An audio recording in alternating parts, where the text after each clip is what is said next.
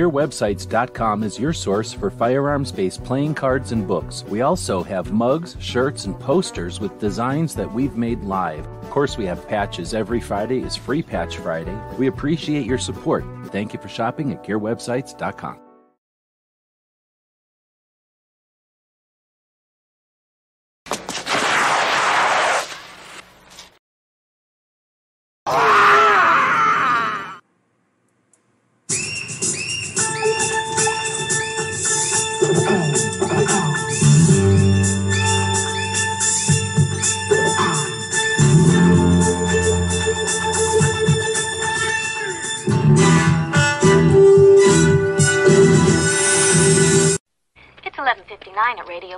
America, and this is Uncle Sam with music and the truth until dawn.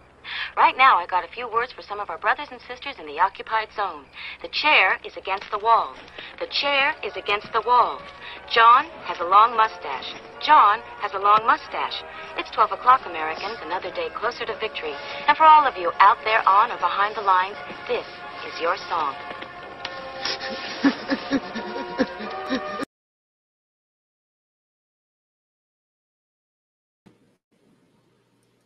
Welcome, everybody, to our daily gun show. We come to you live every weeknight at midnight Eastern and talk about guns for an hour. And eventually, I'll find the thing that I'm looking for. Oh, no, that's not what I'm looking for. That's weird. It only brought up one thing. So we're going to close this and try that again without talking because obviously if I talk and type at the same time it doesn't work so I'll do it that way and there we go. So now we've got the screen up the way it normally is so nobody's confused or concerned that the screen isn't the way it normally is. We've got a couple of things going on on the screen here but as we uh, start to look around we'll say thanks to everybody who joins us live. We run these shows live each evening at midnight eastern. Each night we do a or we have a different focus and on tuesdays it's the Second Amendment. Each week, we feature a different state and we talk about what that state did or is doing or has done. And uh, eventually, we may even get to the point where we're paying attention to some of the situations that they've got going on there. We're basically just been giving you a static report without a lot of uh, useful data. But as we get a second or every second matters project, uh, the enhanced version two of Every Second Matters underway. Uh, the results of that will provide more useful insight to the current status of some of these states as far as their Second Amendment status. Anyhow, so we uh, look at states each month or each week, and each week you decide the people who join us live. I probably should have wiped my thing off. I got mango everywhere. The people that watch us live are going to pick what state we're going to look at next week. So this week we're looking at the state of chocolate, where the chocolate was invented and comes from. So the everyone knows it's also where pencils come from. So we're talking about Georgia. Um, oh no, wait, I mean Pennsylvania. So we're going to be talking about Second Amendment stuff that happened in Pennsylvania. A lot of people are going to say to themselves, nothing happened in Second Amendment in Pennsylvania, but there was a couple of things, and we'll talk about them. And the people that joined us live tonight will also be able to determine the fate of next week's show and what state we'll be talking about next week. So, thanks to everybody again who's showing up live. Let's take a look at your choices for next week's topic, state wise. California, we have Oregon, we have Washington, and we have New York.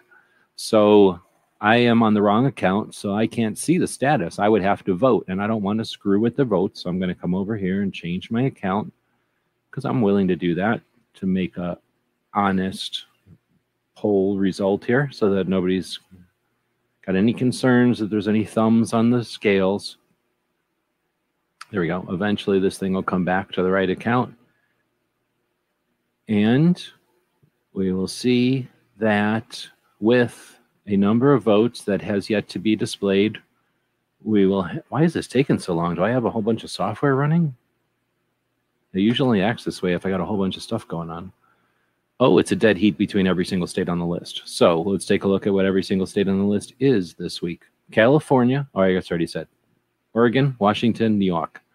So maybe you're the fifth vote and you'll determine. Maybe you will be the one who determines what state we talk about next week. Maybe you're listening to this in the future because I talk to the people in the future pretty much every night. um, if you're listening to this in the future and you're upset, like you're just really pissed right now because you didn't get to determine who or what state we're going to feature next week, guess what? All you got to do is show up live. I'm not saying quit your job, right? I'm just saying take a long break. Uh, I don't know how many sick days you get. I don't want you to put your job in jeopardy or anything. But on the other hand, there's an opportunity. We're live every night. Um, and maybe have a proxy. Maybe you could uh, talk to one of the people that shows up regularly. Defense Dad is out there. He might proxy for you and uh, have a proxy vote, so to speak. Anyway, so we're uh, got that poll out there. Feel free to participate in it and uh, determine what we're going to talk about next week. We're going to be talking about Pennsylvania here in a minute. We also normally have a poll going on the channel, not on the video right here, but on the channel that would describe or would give people the option to vote on a 2A activist to talk about this Tuesday. However, somebody either scheduled two for next week or forgot to schedule one for this week or you know, whatever. So if I had interns, I could blame them. It would be nice. So if I had interns, I could be yelling and screaming at them. I would throw things maybe. I wouldn't throw things at them, but I would throw things, right? To show my how upset I am that this didn't get done. So because it didn't get done, we're going to go back to six days ago and look at the runner up. Actually, we didn't even look at this last week. So last week, uh, we asked Robyn Sandoval, John Crump, Michael Schwartz, Juliana Crowder, or Timothy Wheeler. Or did we think about this last week? And we did Robyn Sandoval. Maybe we did Robyn Sandoval. No, I don't remember. So we're going to go with Dr. Timothy Wheeler this week. So see how we're making lemonade. We're making it's like if life gives you bacon, make baconade. So we're going to make some baconade out of that. Not out of Timothy Wheeler, but out of the fact that someone else voted for him earlier. All right. So uh, I also have the calendar up. Those viewers who may be wondering, well, that's all well and good. We know that this is our chat over here, and we know that this is the live feed and whatever. What's this over here? Well, guess what this is? This is guncalendars.com we have a bunch of different websites out there. One of them is focused on the calendar, uh, both with 2A rallies, uh, different industry events, and different things that go on in the community.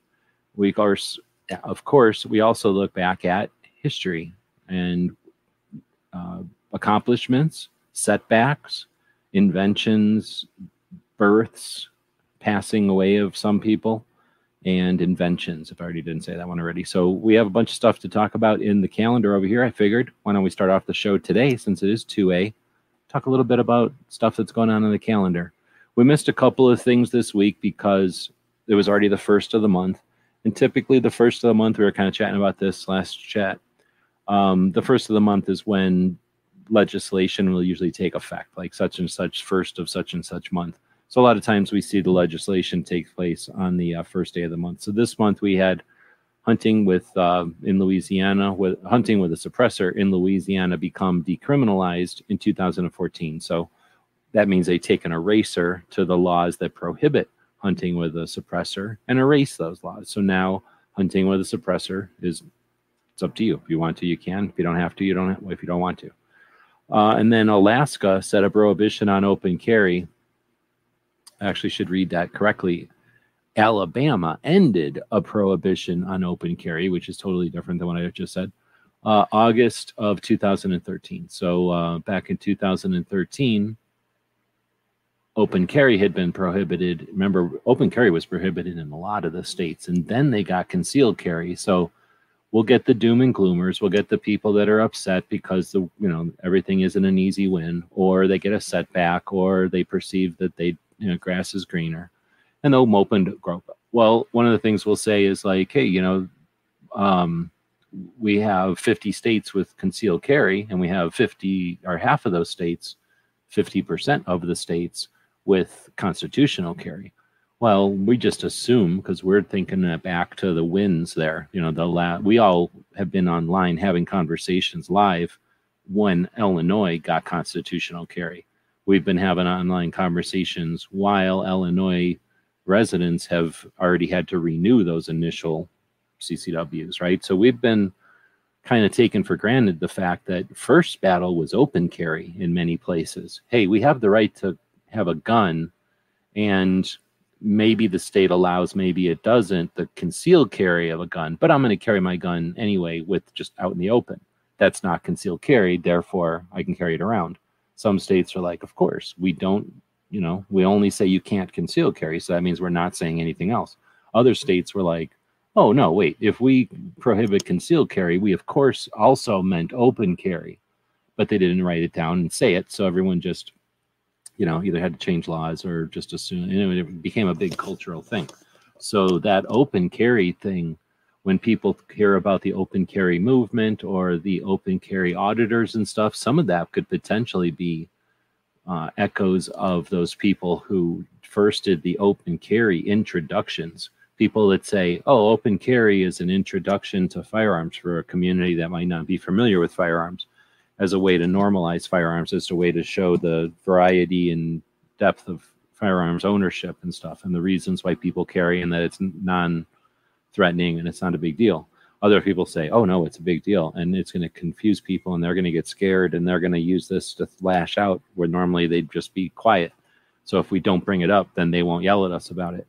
So uh, you know, we have different uh, theories on it, but again, when the people who did open carry and successfully in their minds i'm sure got states past that hurdle of guns are normal or to the you know over the hurdle and now understand that guns are normal so that normalized to the extent that concealed carry was oh, good to go and then even normalized even more to where constitutional carry. So in other words states had to be normalized that guns are okay or had to be become aware that guns are okay and then they got comfortable with people concealed carrying once they were comfortable with people concealed carrying, they decided, okay, it's comfortable. We're, we're comfortable with people concealed carrying without any kind of permission granted by the state or requirements um, infringed on by the state. So now that people have lived for Arizona's case since 2010, so now 12 years, just just literally the anniversary the other day. If you would go back one more day on this calendar, it would say July 30th eh, or 31st or whatever it was, and that's when Arizona uh, became uh, constitutional carry, the second state to be constitutional carry in 2010. So that means that for 12 years, people that are in Arizona and people that know of Arizona have been comfortable or have become acclimatized to the idea of constitutional carry, that anyone who's legal to own a gun can carry the gun however they want. Now, it doesn't mean that everyone's going to exercise that right, but it, when everyone has that right, it means things. It means that society has to recognize that each other could be carrying a firearm. Most people don't give a shit about that, but criminals do. Criminals realize that, and criminals talk to each other. And if a criminal says, Hey, where's the best place to be a criminal to some other criminal? That answer might be somewhere where there's not a potential that the, the victim is going to have a gun and kill you for whatever you were about to do. Uh, it's not up to the victim to understand your you know your intent if you're about to hurt someone and they're in fear they're going to react. And if you've instigated it have a good night. So criminals aren't stupid. They know that stuff. And that's a that's a consequence of constitutional carry and of concealed carry that nobody wants to talk about. But uh, anyway i guess um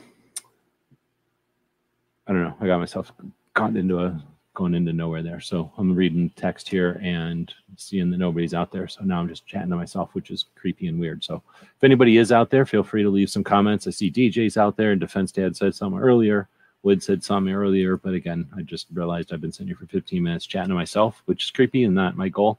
So we're just going to quit talking about the calendar. We'll be interactive when there's people to be interactive with. Uh, we got the four guys that are out there must have voted because we got the four votes. So we'll just quickly transfer over or uh, what's the word uh, transition over to the uh, podcast realm and just give you the deal on Pennsylvania. So I'm going to open up the 50 states of 2A, a book we put together in 2020 with the goal of uh, offering one page per state or one state per page. Uh, and if you can, well, I guess I need to open up my thing on the thing there. So if you look on the screen, if you are uh, listening to this as a podcast, it's a it's a small pamphlet size book. It's a, it's like a paperback, and it's half the size of a piece of paper, so eight by five or something. And uh, uh, each page in the booklet has a different state on it. At the top is some information about the state, and then throughout the rest of the page, there's a bunch of illustrations and uh, information about the organizations, the facilities or the infrastructure, the individuals, and the industry uh, that's associated with the state. Pennsylvania's got a lot, so let's dig into it. Uh, at the beginning of the page, we start with when they were uh, brought into the Union. So instead of having to bring it up, I'm going to try bringing the camera down and see how that works so we don't have to be wiggling around all day today. So they were brought into the Union on uh, December 12th of 1787. Not too many of them in December, so I'm wondering what's up with that. At least I don't remember too many of them being in December. I read this thing through the screen, so I need to get it to where I'm focused. Okay, there we go. Then uh, Pennsylvania, like a lot of states, has a, their own constitution, and like all but nine of the states, they have a version of their own Second Amendment. So in Pennsylvania, it's Article 1, Section 21 and it's pretty short. The right of the citizens to bear arms in defense of the, themselves and the state shall not be questioned. Interesting. So that's an interesting uh, take on it, and uh, it's interesting that it's section 21, but it is in Article 1. Moving on, we have some other characteristics that we'd like to compare the different states and give us some idea of their state, their status. So open carry is legal in Pennsylvania without a permit uh, concealed carry uh, is been around since 1989 uh, and it shall issue. Pennsylvania has 1,275,000 1,275,000 permits issued as of 2017. One of the things, additionally to the one state per page, one of the other things we have in this uh, booklet is uh, the number of concealed carry holders. So I'm looking through the uh, sort of the supplemental info here and checking out because 1,275,000 places Pennsylvania just below Florida with the second highest number of concealed carry permit holders in the United States. And I'm guessing that means Pennsylvania with 1,275,000 concealed carry permit holders might have the second highest level of concealed carry holders in the world, right? Is there any other states that have more permitted concealed carry holders? I doubt it. So that's pretty impressive considering there's some states that are you would think of potentially being more gun friendly than Pennsylvania. Potentially but now you got to think twice. Constitutional carry? Not yet. Suppressors for hunting? No, not yet. Uh, barbecue was actually just talking about that in his last chat. Uh, we'll take a moment here uh, for barbecue and for woods for all the bacon that was lost. Okay. So they do have a state firearm in Pennsylvania. Guess what it is? The Pennsylvania rifle. They're so vain. They thought this song was about them, and that was established in 2014. So they got that going on. A lot of states didn't bother to ever do a state firearm. There's only 10 of them.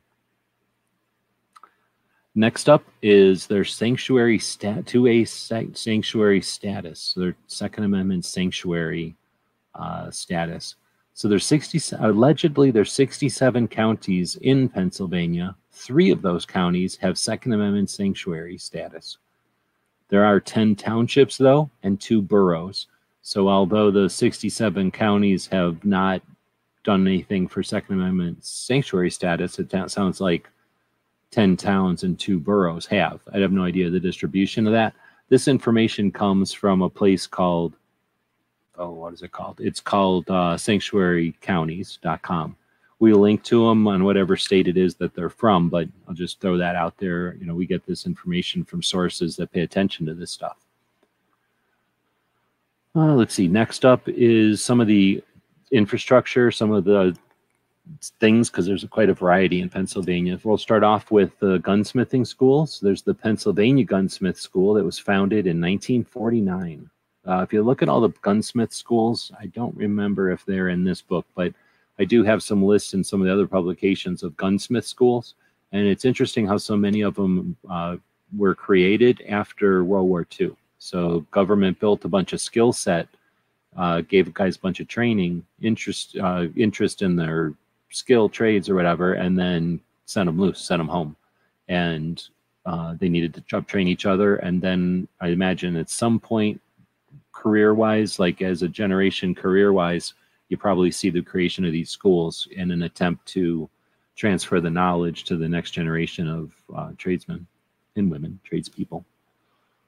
Oh, snap. Oregon just took the lead. Everybody be careful. We're about to move the screen. What? Oregon just took the lead. It's now winning. So there is a fifth person potentially watching, or somebody in Oregon is faking it, or somebody in the Pacific Northwest is faking it. We don't know for certain. There's no aspersions being cast. We just know that all of a sudden, Oregon is in the lead out of nowhere.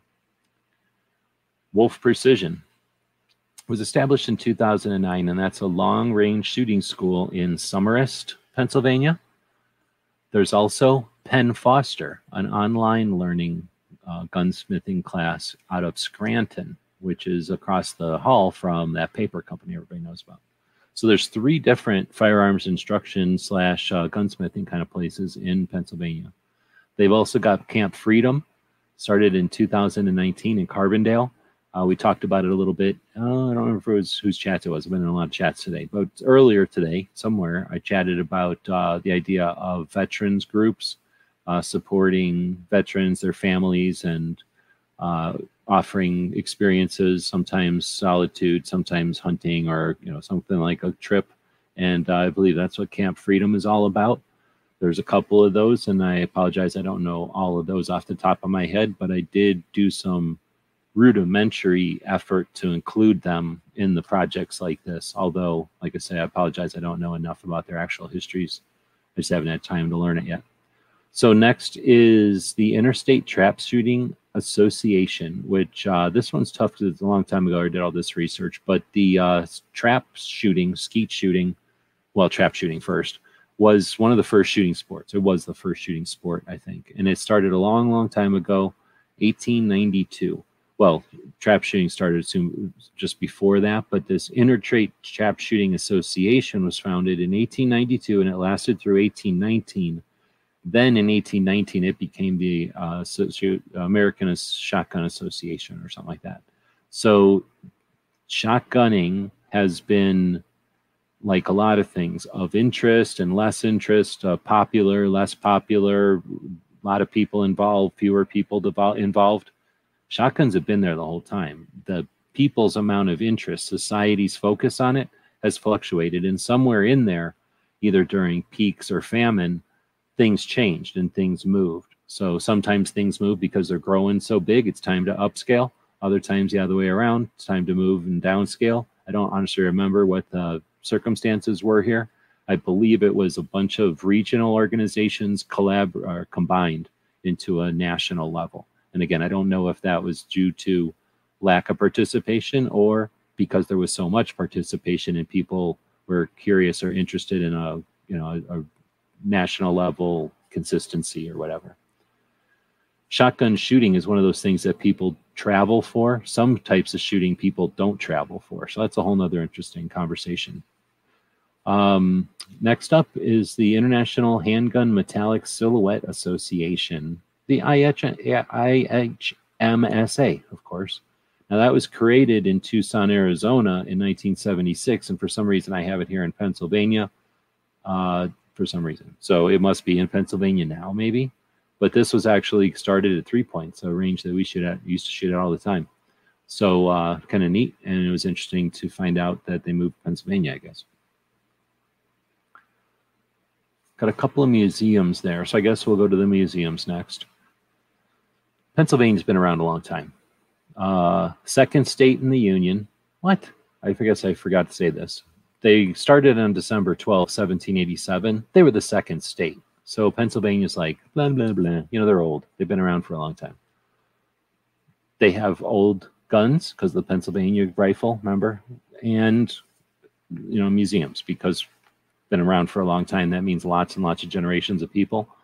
So at some point in the history of Pennsylvania, the history of Revolutionary War rifles, the history of black powder rifles, the history of Pennsylvania rifles, you get the Eagle Americana Shop and Gun Museum. I wish I had more time because this is interesting. Maybe on Thursday we could talk about stuff like this. But this is a museum that I started to uncover and discover through internet research. It existed from 1965 to 1983 in Strasburg, Pennsylvania. Now, I haven't talked to anyone who might live around there and know anything about it. I just did all my research online. But this was super interesting because this was a guy who collected, and I forgot the deal, but let's say his wife let him. So he had like this museum. He turned his restaurant into a museum, or they built a building outside the restaurant, or something happened. They were like a business, and then you know some version of his wife let him turn his museum into a separate thing, and then it became somewhat popular enough that it existed from 1965 to 1983. That's a while. And it was a whole bunch of Pennsylvania guns, I think, or let's just say old guns like that. I've got some postcard evidence and some different pictures of the building and stuff, but nothing like a nobody did a YouTube video back then because they were lazy back in 1965 to 1983, and almost no YouTube videos were filmed during that era. So uh, I don't know much about it other than at some point the guy must have passed away or something, and the museum closed, and that collection was sold. And I don't think I really talk about it in here, but other museums were created and eventually faded, and then the collection moved on. So when we talk about firearms museums, one other conversation to have is about the collections themselves. So this was a collection of firearms that was amassed by one guy. It has a value, and because it's got a value and an inherent interest to the community, it didn't get separated. It stayed together, and people saw that they could create a museum around it. So let's buy the collection, keep it as a collection as opposed to the son of a bitch move where you buy the collection and sell it to a bunch of individuals. And now that history is gone. They kept the collection together and i think it went to florida or something like that. But that would be an awesome conversation to have.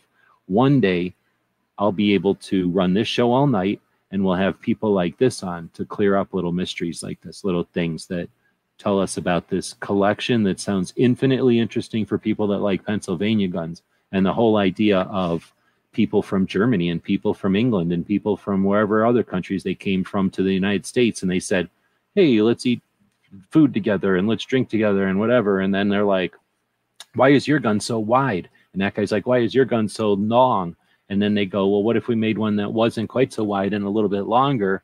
And now we can beat the British because they suck and our gun is way better than their gun. Our hybrid gun, what are we going to call it? I don't know. Let's call it a Pennsylvania rifle and for a long time, that's what they called it until Kentucky came along and went, hold on, hold my beer, hold my whiskey. And then uh, I guess that's a whole nother debate.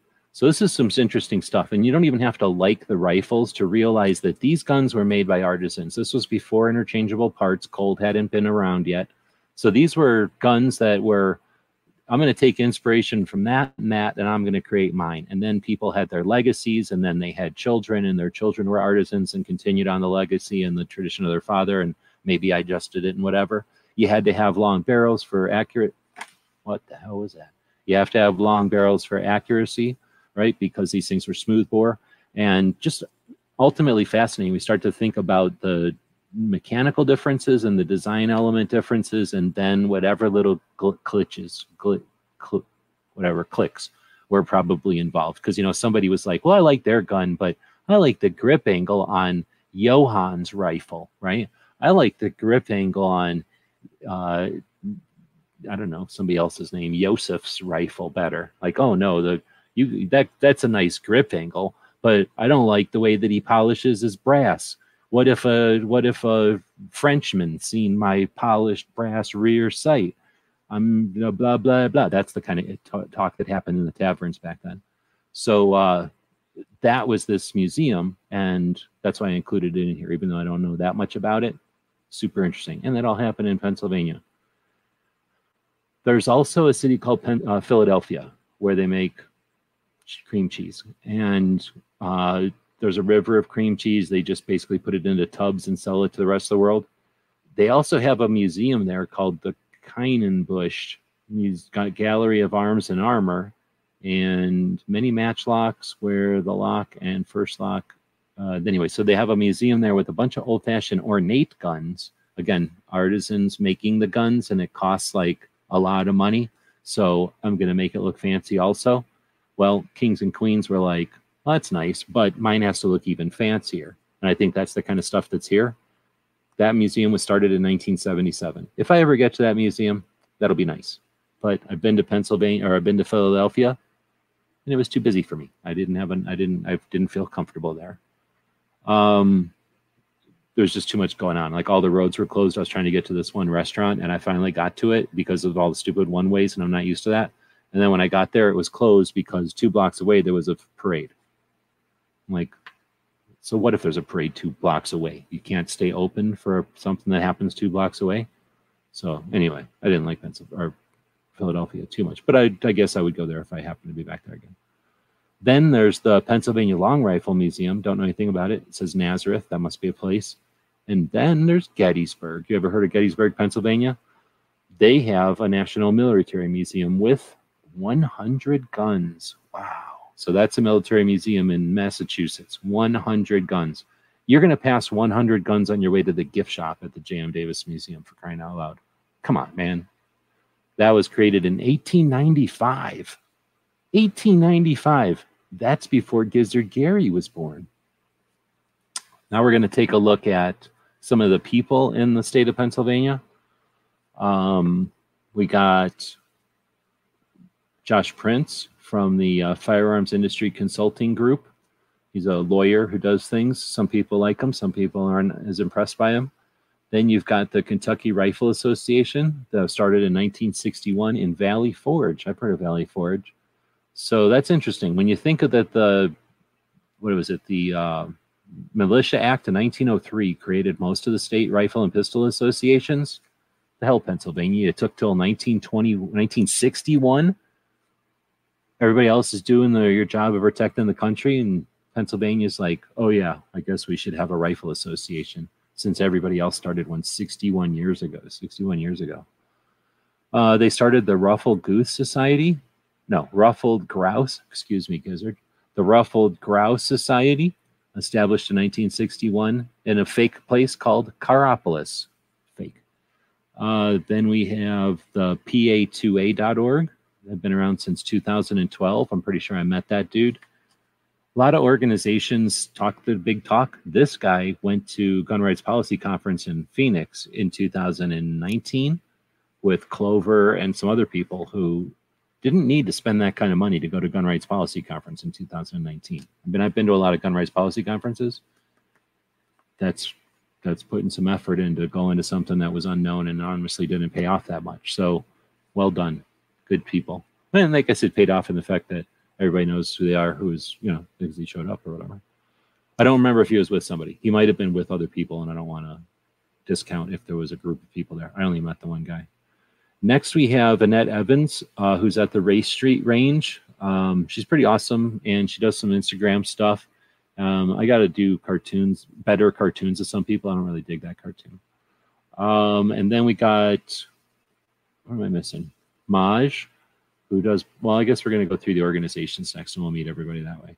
So then we have Derringer, the guy who created a small revolver or small guns, and now everybody calls everything small a Derringer a lot of times. That was an actual dude. His name was Harry, and he was alive from. Uh, oh, can't read my card. So if I didn't write it on there, I don't know. So basically, that guy was alive a long time ago. Then you got Magnum Research. They moved to Minnesota in 2010 so are you going to explain to myself why the hell I put that at the top? Oh, I guess I don't like my order on this one, but for whatever reason I put Magnum Research there, so actually they just got owned by they own Kahr Arms bought them. So Kahr Arms existed, and then they moved Magnum Research from Minnesota to uh, Pennsylvania. Kahr Arms moved from New York, where they were founded in 1995. They were bought and then moved to Pennsylvania in Pike County uh, in 2015. Uh, and then IWI, which used to be IMI, so it used to be Israeli Military Industries, and now somewhere in the, at some point they changed the name to IWI, Israeli Weapon Industries. uh, they started their U.S. operations in Pennsylvania back in 2013. So that was an organization, a company that was selling stuff through like a middleman, selling stuff through an importer. And I guess at some point they decided, hey, we got enough potential here with all the little baby eagles and stuff to they do Jericho's too, don't they? They did they did a couple of different guns. So they probably thought, you know, instead of going through a middleman, let's just create our own base operations. Or, and I don't know the deal, maybe they decided let's make a 380 in the United States, and therefore we need some retail space there so that we don't have to import it. Uh, that Josh Prince guy does a thing called the Firearms Industry Consulting Group that started in 2013. So, sort of a bunch of attorneys that are focused on gun industry related stuff. So, manufacturers, I think, manufacturers, gun shops, interactions with the government agencies that enforce and regulate. I think that's what they do. And then some awareness. It's frustrating because this guy hangs out with people that are unscrupulous and I don't respect. So I don't know too much about this guy because of who he hangs out with. Then we've got uh, Professional Outdoor Media Association, POMA, uh, started in 2005. I don't know where Johnston is, but for some reason I always thought POMA was somewhere in the South. So that was kind of interesting for me to learn that uh, POMA is uh, an, a way for media folks to be in contact with the industry in a professional level. It's pretty cool. Um, so if you're a writer or not so much YouTube, mostly writer, photographer, um, other kind of journalists, perhaps, uh, you, and, and, if you're in the marketing industry, you might want to check out Poma. It's a good resource. It's like 300 bucks a year to be a member, but uh, you have access to the industry in a way that's more focused than LinkedIn. I think I mentioned 2A or PA42A or PA2A.org. Sorry, that gets confused with the California one. Uh, good group of people, as far as I'm aware. They do a lot of reposting and letting, you know, they kind of have one of these things that's like a channel that's there and it's doing stuff, but it's not trying to prove nothing. And when it's necessary or important, they're right on it. They've kept their channel active so that it's useful when they need it. It's not just a dead channel that they have to blow the dust off of and try to figure out how to use it. They're active enough to be able to, you know, speed up whenever they need to, but at the same time, uh, they're not putting so much effort into it that uh, every day you're getting something useless or uh, extra from them. Not extra like in a good way, like extra like wasting everybody's time. You know, they're not doing that. Then we get uh, Kellyanne, uh, Kellyanne Pigeon, yeah. So uh, she's armed and feminine. I started learning about her back when GunTube started getting created, which must have been about the same time she started doing her thing, which is interesting. So she hit the scene in such a splash that she was really one of the first superstars. I'd say even the first superstar, actually the first superstar of Gunstreamer. Uh, gunstreamer.org is a video hosting platform focused on gun related stuff. It's called Gunstreamer, and it was uh, created by an individual and a team and his team out of uh, Salt Lake City. We got an opportunity to meet them in Salt Lake City, I think a couple of times, and then a bunch of times at SHOT Show. Good people a good intent, good effort. Unfortunately, it, you know, it just didn't continue. But um, you know, it lasted five years or four years. It lasted a good while, and uh, they had a feature, a focus on firearms, but they weren't appealing to the largest creators. So it gave regular people a chance to get on board and actually participate in a platform that wasn't dominated by people with so many resources and experience that it was just not even a fair game. And without even putting their thumb on the scales, uh, Kelly came onto the scene with such a splash that she became the superstar of that platform. For she still is. She's she's got more subs than me, which you know it's pretty tough to do because I'm pretty awesome and I'm giant on the internet. But uh, she's awesome and she's involved in the DC project. Uh, she does an awesome job, and she's now super experienced because she's been playing the game for a bit. Uh, she's been uh, teaching, educating both male and female, but then instructing or coaching female instructors, from what I understand, like giving people encouragement and uh, and she's also very active in the DC project, from what I can tell from just uh, you know seeing her involvement in the photos and stuff in the different places that they show up as a group.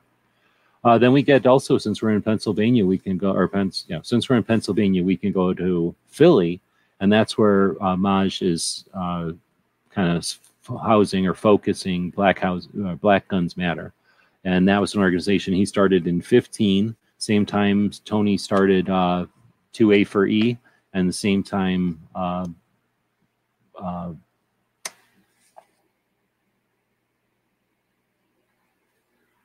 Phil started uh, uh, NAAGA, and uh, Maj took his, and well, each all three of those guys took them in a different direction. Maj is focused on Philly.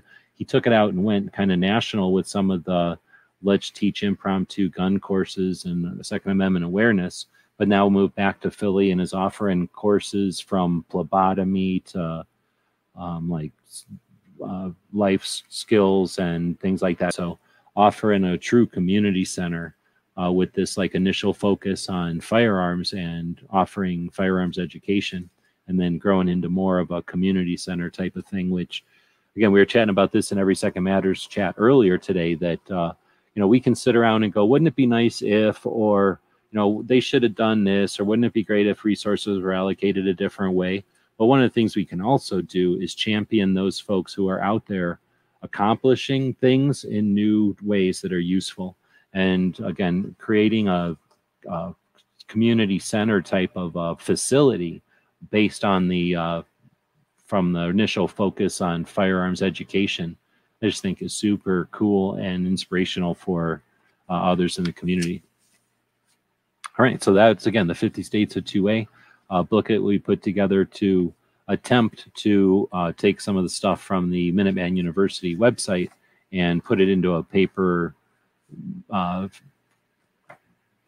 um, format, you know, a book format, so that if someone's uh, in a live conversation or doing some kind of research or something, you've got hopefully available handily a bunch of uh, information about the states. And once you've kind of perused it a few times, uh, you don't have to memorize anything. You can just remember, oh, that's the kind of stuff that's in here. And if I remember right, it is in here. I think I kind of uh, alluded to it earlier in some of the states where there's just not so much stuff to include we added other things. In this case, hunting organizations, sort of a history from uh, 1887 up until the last one that I'm aware of being created, Quail Forever in 2005. Uh, again, something that most people probably aren't going to be familiar with. Even if you're a hunter, you might not know about, you know, bird and deer and all the different kinds of hunting uh, and the hunting throughout time. So it's just a way to kind of offer a bunch of stuff in a, in a handy resource uh, and um, you know get the Second Amendment out there in interesting and useful ways. So I'll uh, quit screen sharing there. We'll see if any. I don't think anybody really showed up tonight. So I don't know if it's because I posted this thing late or if the 2A Tuesday just doesn't. Uh, but I do appreciate the people that showed up live, uh, even though uh, we only got about a dozen chats altogether here. We've got uh, the poll to take a look at. I guess I was going to do this. The uh, poll is now at six votes, another indication that we don't have too many people showing up tonight. Uh, I'm just describing that to the people that are listening in the future. You guys know that there's nobody here. Uh, California and New York both got one vote based on their bad gun laws. And then Oregon and Washington both got, I guess, two votes based on their bad gun laws. So we have to now determine if it's going to be Oregon or Washington. So what I'm going to do is you guessed it, I'm going to end this poll right here, right now. Nobody's going anywhere. I'm going to end this poll. In addition, I'm going to edit this video. And when I edit this video, I'm going to be able to record for history. Nobody's going to be able to duck away from this or act like it didn't happen. We're going to put the results of the poll right here for everybody to see so that they know and the world in the future will know that y'all just voted for two cities, two states with a tie. And ties aren't realistic. That's, there's no such thing as a tie in nature. So we're going to eventually remove this and then go to here. And now that I've tidied that up so I don't have to do it later, we're going to go back to this chat. Mark is saying that Middletown, just a, throw, a stone throw step skip away from Three Mile Island. Oh, interesting.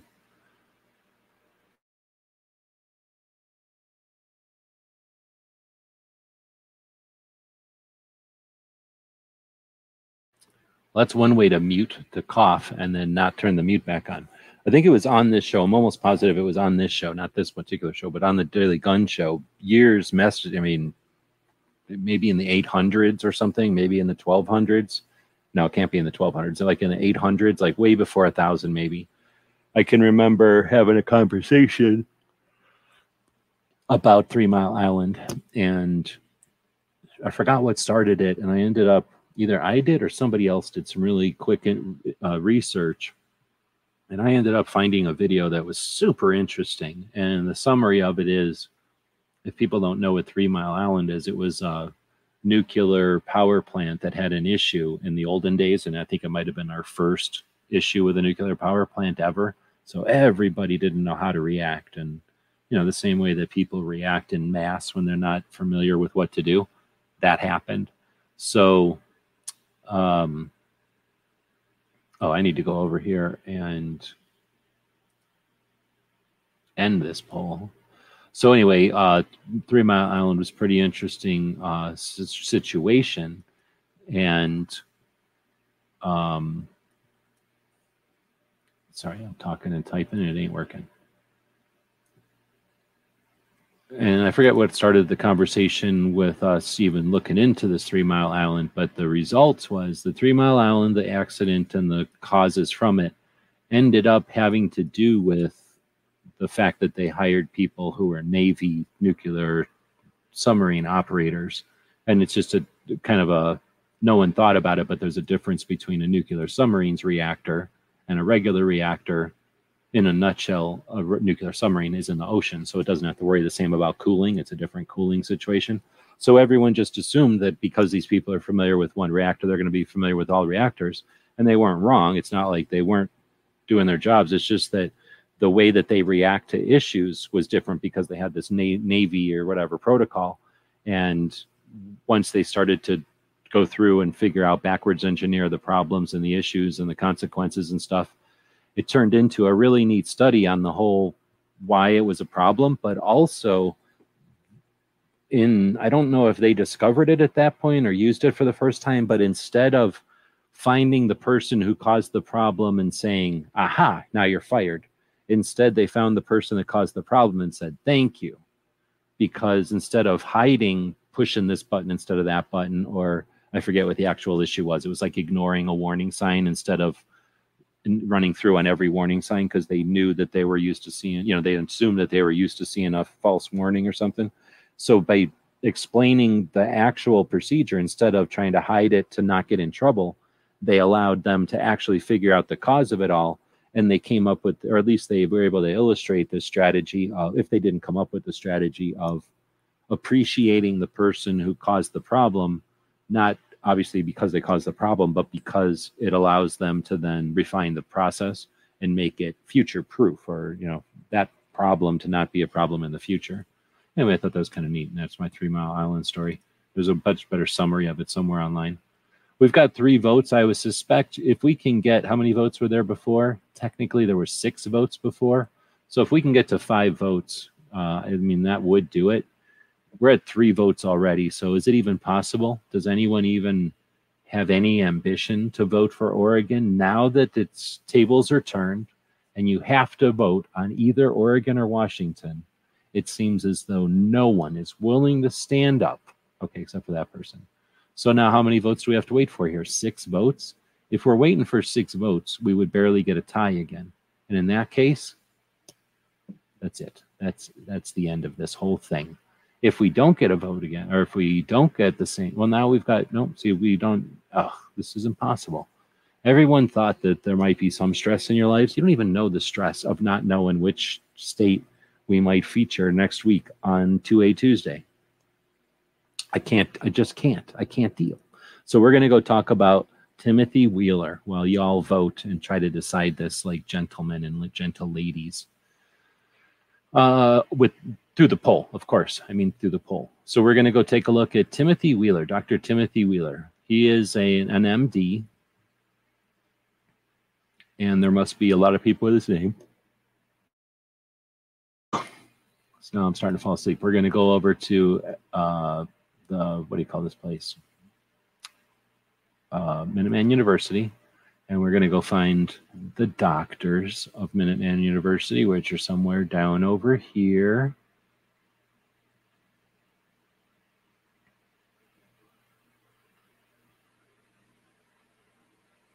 Attorneys, politicians, researchers. Hmm, I thought I had doctors. Um, maybe look over here. Resources, lobby activists. I thought I had doctors. Am I crazy? I put up here doctor.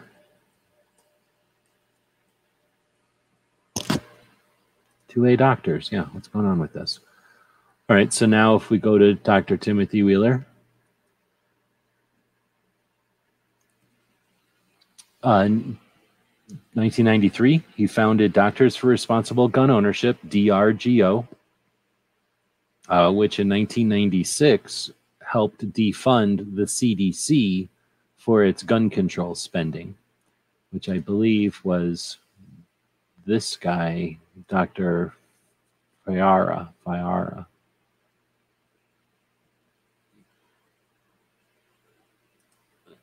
Uh, so anyway, Dr. Wheeler then uh, started the DRGO, and then helped get the Dickey Amendment, and the Dickey Amendment is uh, when those doctors uh, prevented the CDC from doing gun control research. So in 93, they created Doctors for Responsible Gun Ownership. A couple years later, the CDC was found to be funding tainted research for, you know, in favor of gun control with taxpayer dollars. And then it was being cited as good because it was coming from the CDC instead of being impartial and accurate. So they uh, helped create the Dickey Amendment, which was an appropriation bill, whatever that means, to uh, to stop um, funding of the CDC. And now, every once in a while, you hear, especially when Hillary was campaigning, she would say, the CDC is prevented from doing research because of the gun lobby. And the gun lobby is these like four doctors funded by JPFO or maybe Second Amendment Foundation, probably, or just because they're doctors, maybe they didn't even need funding. They would be at the gun rights policy conference every year. So I'm not really sure of the total origin there, but whatever. It was uh, basically four dudes and some backing who uh, effectively stopped the CDC from being able to be uh, recklessly spending taxpayers' dollars to create, you know, narratives on, you know, basically that's where we get a couple of the, if you've got a gun, you're more likely to be in an accident with a gun because they handpick data and only look at certain things and then go, oh, well, if we can extrapolate this from this handpicked data, that's kind of, you know, so they, they use some pretty poor stuff and uh, they some bunch of doctors were able to get together and with their awareness and or like their reputation and their ability to articulate the situation i guess i can move mark's thing so you can see the cartoon i made um, dr timothy Lee wheeler was instrumental and I keep yawning. I guess I'm falling asleep, but I think he may have passed. For some reason, I feel like he may have passed, but I might be thinking of a different doctor, in which case, I apologize. So I'm here to make aware, not necessarily offer lecture. All right, so Patriot is saying good evening. Thanks for that. There's no hashtag going tonight. I'm about to run it out because we're just about an hour. If you haven't noticed, I run the Monday shows, especially when there's an interview. I'll run the Monday show on the big channel, the Wednesday show with the tactical quiz. I run that on the big channel, and then Friday with the weekly wrap up. I ran that. I run that on the big channel these Tuesdays and Thursday shows are about 2A and they're, you know, focused on the week. Uh, and then the uh, Thursday show focused on training and travel, or alternately, or both, right? Um, I don't necessarily run those on the big channel. And uh, I don't need tonight. Like my goal isn't to sit here and rant, but I do want to include things like a focus on each state, a focus on Second Amendment advocates, a focus on a on an organization each week, and you know, this is my uh, same as anybody doing push-ups every week or going to the range and practicing. Um, you know, the bigger shows uh, we can put more time and effort into and more attention. So these are still getting stuff done.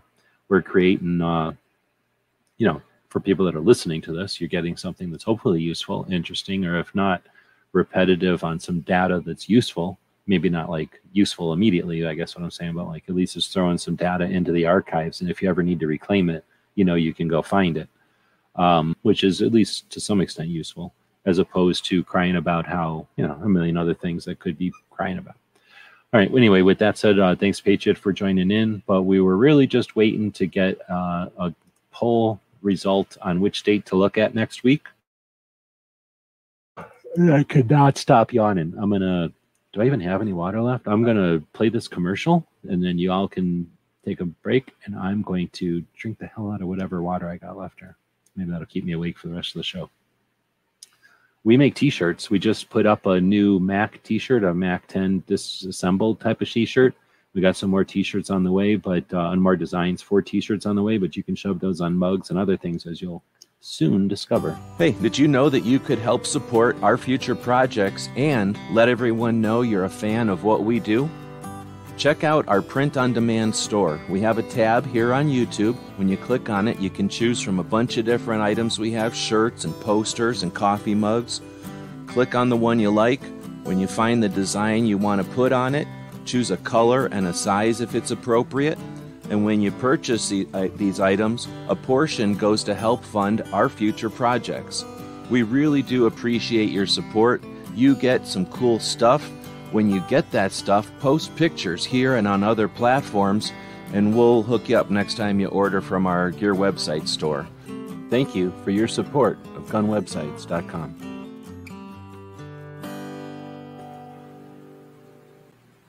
All right. So I'm a little bit more hydrated, and thanks to Patriot saying he does that every channel for the uh, YouTubes and the spiders to uh, engage, you know, to engage with uh, the stuff out there. So thanks for that. Um, yeah, so we're going to have Washington next week. Oh man, another yawn is. I don't really drink coffee that much. Every once in a while, I'll drink like a cup of coffee in the morning now, and then I don't drink any coffee. So my uh, late night uh, span is is uh, uh, suffering. When will the 762 poster be available, or am I overlooking it? No, I don't have that available. I never actually finished it. I've just been like alluding to that. I'm trying to figure out when I can try to do another, to try to like steal some time away to do a, a buyer's guide, kind of get some pictures and assemble some stuff from the AK stuff. Um, I'm getting close to being able to do that, but um, uh,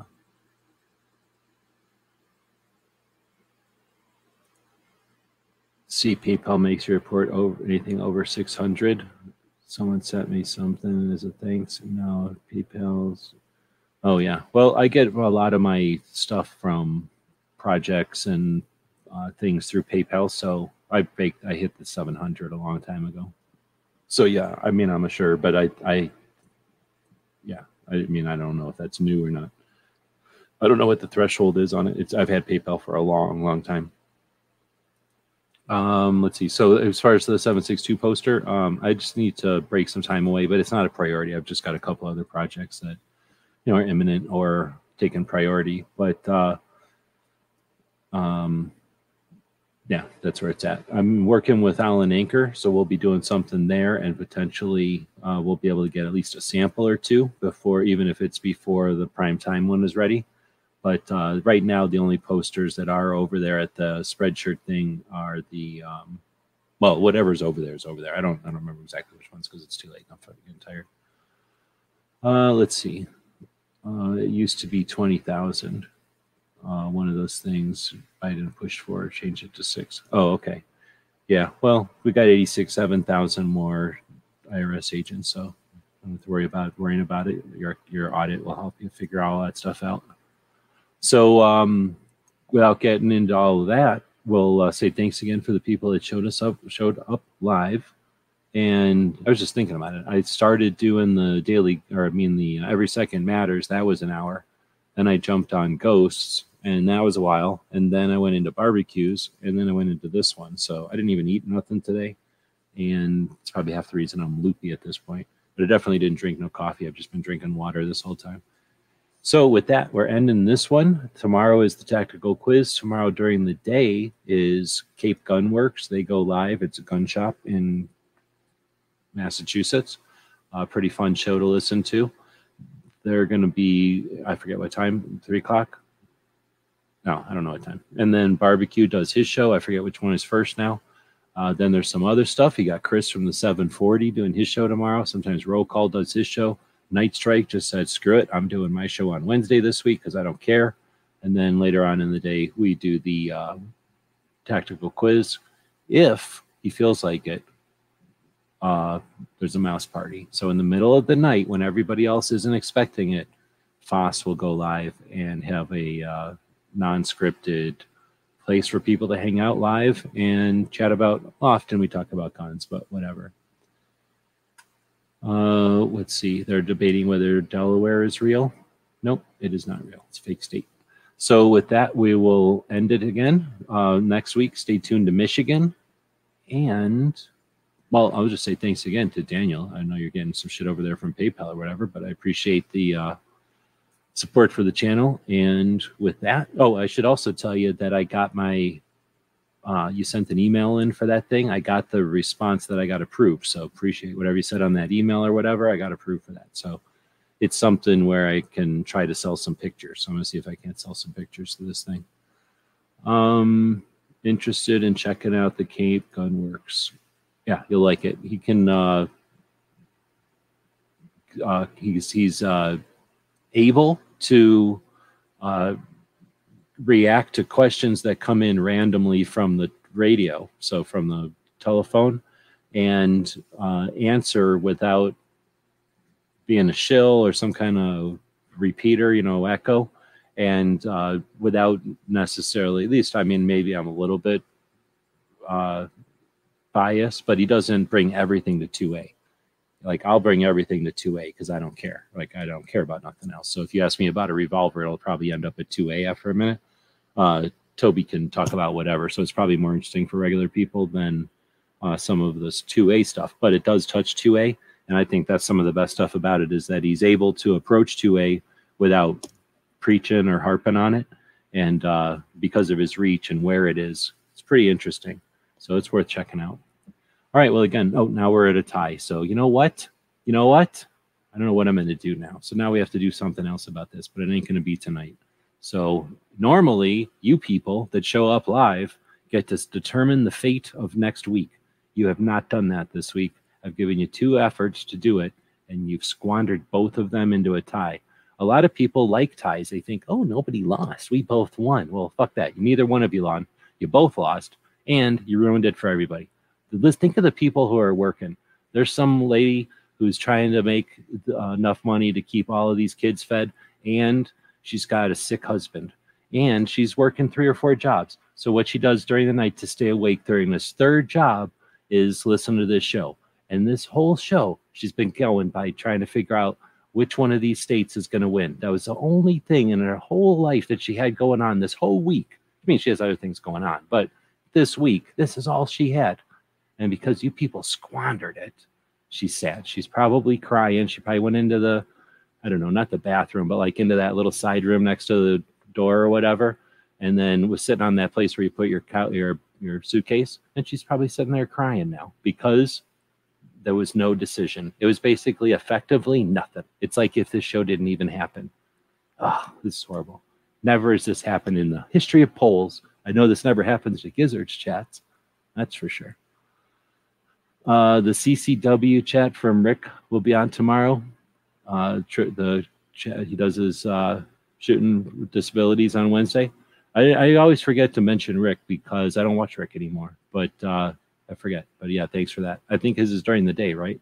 Or am I crazy? All right. Well, thanks again for everybody showing up. And we're now going to have a commercial. Don't think of just how sad that one lady is who's got her third job and she's trying to take care of her sick husband and all those kids.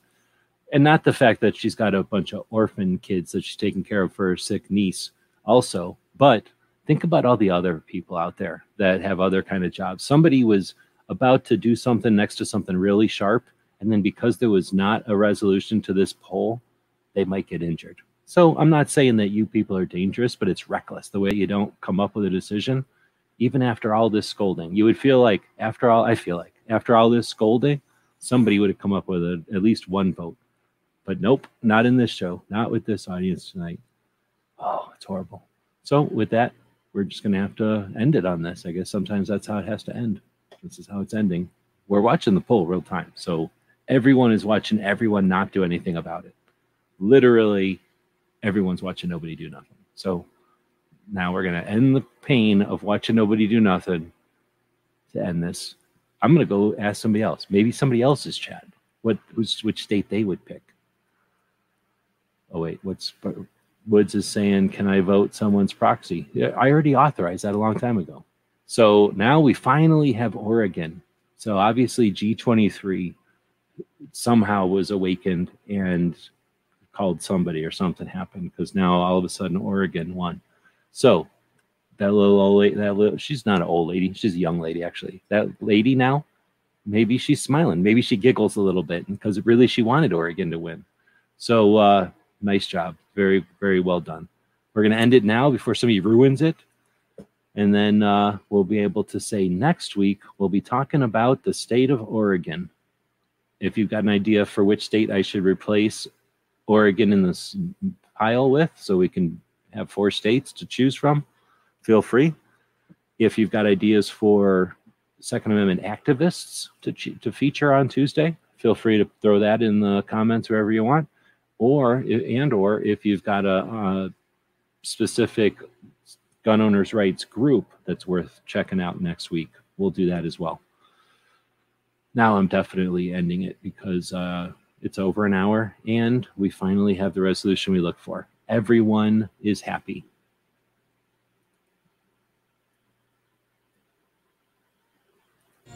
Tonight's episode The Ripoff.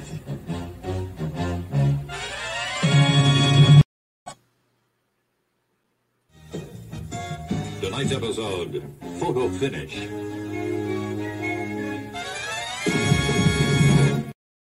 Tonight's episode That Was No Lady. What happened to the lady? Tonight's episode Triangle of Terror.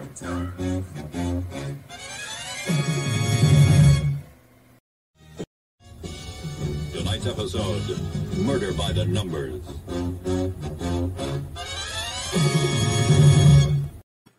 I feel like the lady might have got murdered at the end of the show. So stay tuned to the next episode and find out. Thank you for supporting our projects. If you'd like to buy us a cup of coffee, check out our Patreon channel. The guys and gals at gunwebsites.com encourage you to take a CCW class every year, practice at least once a month, and carry every day. Thank you for watching gunwebsites.com. Do do do do do do do do.